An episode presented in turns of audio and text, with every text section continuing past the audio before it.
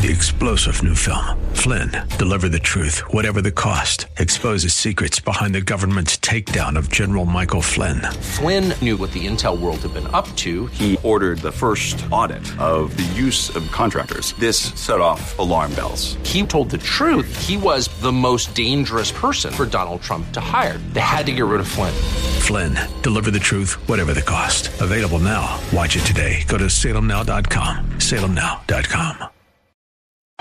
Today on Study Verse by Verse, Pastor Leighton Sheely will continue to take us through the New Testament book of Colossians and talk about the concerns that Paul had for the believers there and the remedies he suggested. And so the church would get together every Sunday, they would recite the creeds, they would memorize the creeds that summarized what the Bible taught. Why? So if they were out somewhere and they heard a teacher that said something that contradicted the creed, they knew that was a false teacher. You may be part of a church that recites creeds regularly. Personally, I find that very helpful.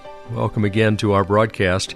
Pastor Leighton Sheely is the senior pastor at Church of the Highlands in San Bruno. They're on the web at highlands.us. That's highlands.us.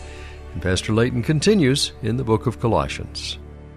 Therefore, as you received Christ Jesus the Lord. Now, the word received there, Paul borrowed from uh, Judaism, and in Judaism, the word was used to describe the transmitting and safeguarding of teachings and traditions from one person or generation to the next. But in this context, Paul means more than just the teaching and traditions related to Christ. He's talking about Christ himself. To receive Christ is not only a matter of believing what is said about him, it involves receiving him.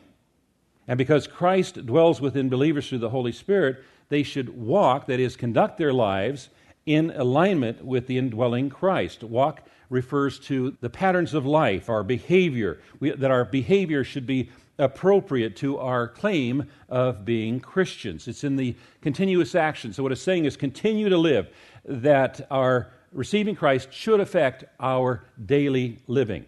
Verse 7 rooted and built up in Him and established in the faith, just as you were taught, abounding in thanksgiving. So, in this verse, the Apostle Paul lists four characteristics of what it means to walk in the Lord. And he uses several metaphors, and each metaphor describes a facet of Christian living. First off, the Christians are to be rooted in Christ. Now, just as a plant draws its strength, its stability, and its nourishment from the soil through the roots, so also believers should draw life giving strength and stability from Christ. And the more we are planted in, rooted in Christ, the less likely we're going to be fooled by those who claim falsely to have life's answers. Having been rooted, we're to be rooted. We're not to be tumbleweeds. You've seen tumbleweeds? You go down the freeway and they're, they got no roots and they're just blown about by every wind of doctrine. That shouldn't be true of us. We needed to get rooted and stay rooted.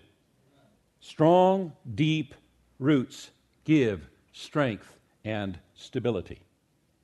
And then, secondly, he says that we're to be built up. And it's in the present continuous tense, meaning it's a continuing action. Now, the word built up is an architectural term describing the growth of a building. So, after we have been established on the foundation, we have been rooted, then we are to continue to grow in grace.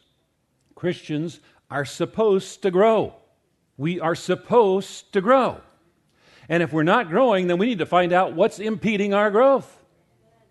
And then, third, Colossians are to be strengthened or established in their faith. It describes a binding contract.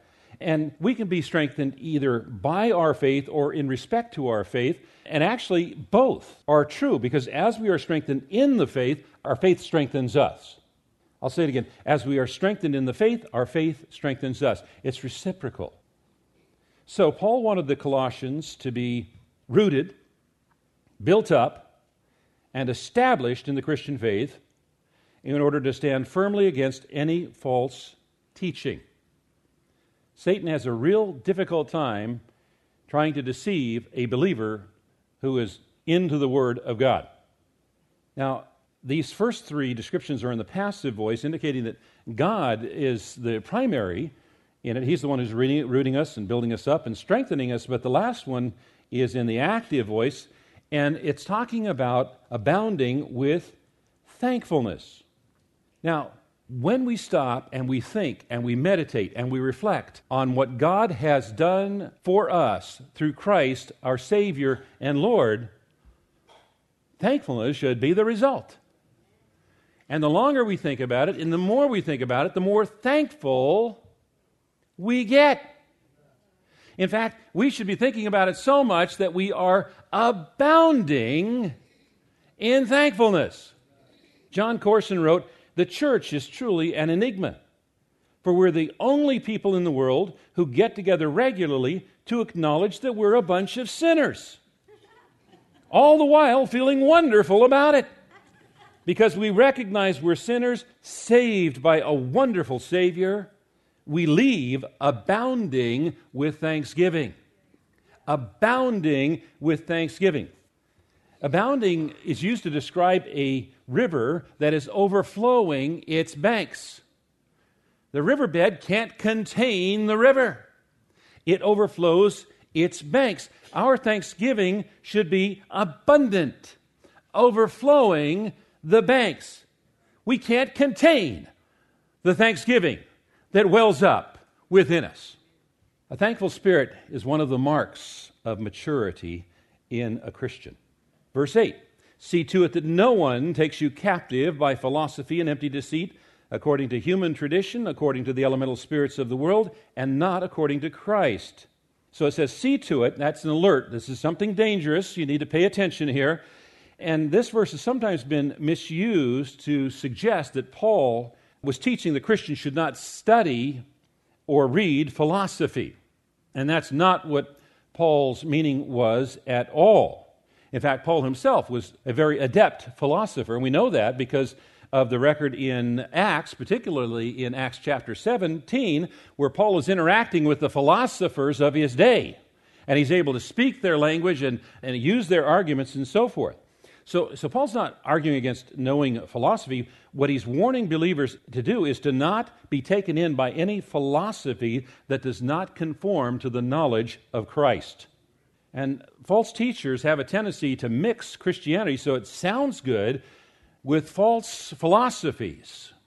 And so we need to be attentive to that. We need to see to it that we are not taken captive.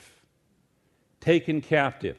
The word there means to kidnap to capture, to take away. It was often used to describe a defeated army that were taken away captives. We need to be aware so we're not taken away, we're not taken captive. False teachers can be very, very seductive in the way they draw us in. You know, over the decades, I've been in ministry now almost uh, 40 years, and, and I've watched from time to time when, when people, Christians, are seduced into cults. And there have been times when I've been able to sit down and talk with them and reason with them and help them figure out wait a minute, the dots don't connect. I have been on the wrong path here. But there have also been occasions when it doesn't matter how hard I try, they are so thoroughly confused in their thinking processes, they can't connect the dots or disconnect dots that shouldn't have been connected. They have been taken captive. How is it that people can be taken captive? Well, people who are ignorant of God's word are easily taken captive. They become fascinated by some thought, some philosophy, and, and they're drawn away. And that's why it's so important that we know God's Word. And that's one of the reasons why when we gather Sunday after Sunday, it centers upon God's Word, studying God's Word. Now, we as a church, we appreciate the need for outreach and we are very active in outreach. That's why we send teams over to the Philippines and over to Borneo and, and over to Africa, and why we do things like the car show, so that we can build relationships with our neighbors, so that when God starts to stir within them and they realize, I need God, I need to find a church, they're going to think of us and come to us so we can tell them and bring them to Jesus. And, and why we do Scrooge, which you know, is an opportunity to invite family, friends, coworkers, neighbors, and throughout the message of Scrooge is the gospel and so forth. So we believe in outreach and, and we're active in outreach, and we believe that it's important for us to fellowship together, to get to know each other, to become part of each other's lives, to be there in times of need and help support each other and minister to each other. That's why we have the growth groups and the classes. and the church picnic. It's going to happen in a few weeks. Make sure to put it on your calendar. Get out there and meet some people from the church. Make some new friends. We believe in all of these things, but we focus upon the Word of God because we want to know the Word of God. We want to get into the Word of God, and we want the Word of God to get into us. You know, we are blessed people because in our generation, in our place, most of us are literate, most of us can read, and we live in a free nation where we can readily get a hold of the Bible. We can read it and we can get a hold of it. You know, that's not been true through much of history. For centuries, most Christians were not literate, they couldn't read which is why there has been such a dependence upon the pastor, the preacher, the teacher, the priest, in order to open the word, read it, and explain what it means, because most Christians couldn't read for themselves, and they couldn't get their hands on uh, the word of God to read it for themselves.